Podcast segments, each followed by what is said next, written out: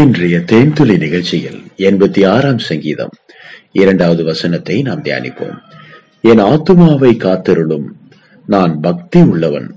என் தேவனே உம்மை நம்பி இருக்கிற உமது அடியனை நீ ரட்சியும் பிரியமானவர்களே தாவீதனுடைய சங்கீதம். தாவீது தன்னுடைய தனிப்பட்ட வாழ்க்கைக்காக தன்னுடைய குடும்பத்திற்காக ஜெபிக்கிறார். இப்போதும் அவர் தேவனை மிக அழகாக புகழுகிறார். என் ஆத்துமாவை காத்திருளும் நான் பக்தி உள்ளவன் என்று சொன்னது மட்டுமல்ல நான் சிறுமையும் எளிமையுமானவன் என்று தன்னை பற்றி சொல்லுகிறார். மட்டுமல்ல ஆண்டவரே எனக்கு இறங்கும் நாடோறும் நோக்கி கூப்பிடுகிறேன் என்று அவர் கேட்கிறார். என் ஆத்துமாவை மகிழ்ச்சியாக்கும் என்று அவர் கேட்கிறார். ஆண்டவரே நீர் நல்லவரும் மன்னிக்கிறவரும் உம்மை நோக்கி கூப்பிடுகிற யாவர் மேலும் கிருபை மிகுந்தவருமாயிருக்கிறீர்.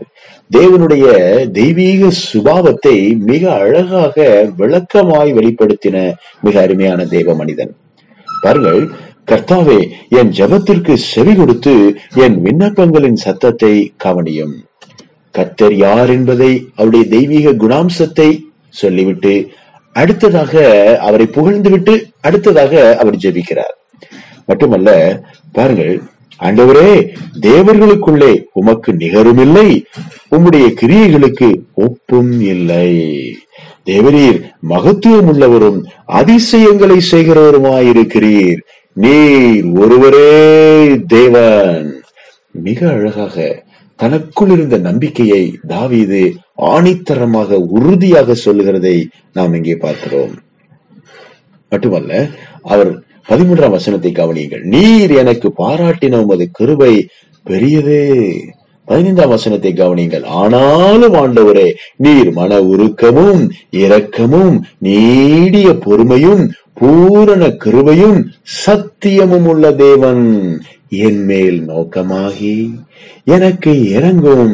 உமது வல்லமையை உமது அடியானுக்கு அருளி உமது அடியானின் குமாரனை ரட்சியும் கர்த்தாவே நீர் எனக்கு துணை செய்து என்னை தேற்றுகிறது என் பகைஞர் கண்டு வெட்கப்படும்படிக்கு எனக்கு அனுகூலமாக ஒரு அடையாளத்தை காண்பித்தருளும் பிரியமானவர்களே அந்த நாட்களிலே தாவிது மிகவும் நெருக்கப்பட்ட நிலைமையில் தனக்குள் இருக்கிற ஆதங்கத்தை தன்னுடைய தேவையை ஜெபமாக தேவனுக்கு தெரியப்படுத்துகிறார். தன்னுடைய பக்தி வாழ்க்கை பக்தி வைராக்கியம் அவரை நெருக்கியது. ஆம்பிரியமானவர்களே இன்றைக்கும் நம்முடைய பக்தி எத்தன்மை உள்ளதாக இருக்கிறது என்பதை நாம் ஆராய்ந்து பார்க்க வேண்டும். நம்முடைய பக்தி வைராக்கியம் நிறைந்ததாக இருக்க வேண்டும். அது தேவன் மேல் இருக்க வேண்டும். தேவனே என்னுடைய பக்தி வைராக்கியத்தை பார்த்து எனக்கு இறங்கும். என் மேல் நோக்கமா இரும் என்று தாவிதி ஜெபிப்பதை போல நாம் ஜெபிக்க வேண்டும். அவர் நல்லவர். அவர் மன்னிக்கிற தெய்வம். நம்முடைய தேவனாகிய கத்தரை போல கிருவை உள்ள தெய்வம் இந்த உலகத்தில் யாரும் இல்லை. தேவன் மட்டுமே. ஒரே தேவனாக இருக்கிறார். ஆம் பிரியமானவர்களே அவர் அதிசயங்களை செய்கிற தேவன். உங்கள் வாழ்வில் மகா பெரிய அதிசயத்தை செய்வதற்கு அவராலே முடியும். தாவிதின் வாழ்க்கையில் அதிசயங்களை செய்தார் அடையாளங்களை காண்பித்தார் சொன்னதை நிறைவேற்றினார் கேட்டதை கொடுத்தார்.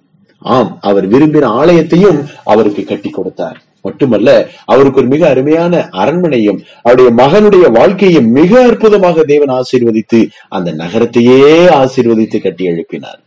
எவ்வளவு நல்ல தெய்வம் பாருங்கள். ஒரு பக்தி வைராக்கியம் தேவை பிரியமானவர்களே.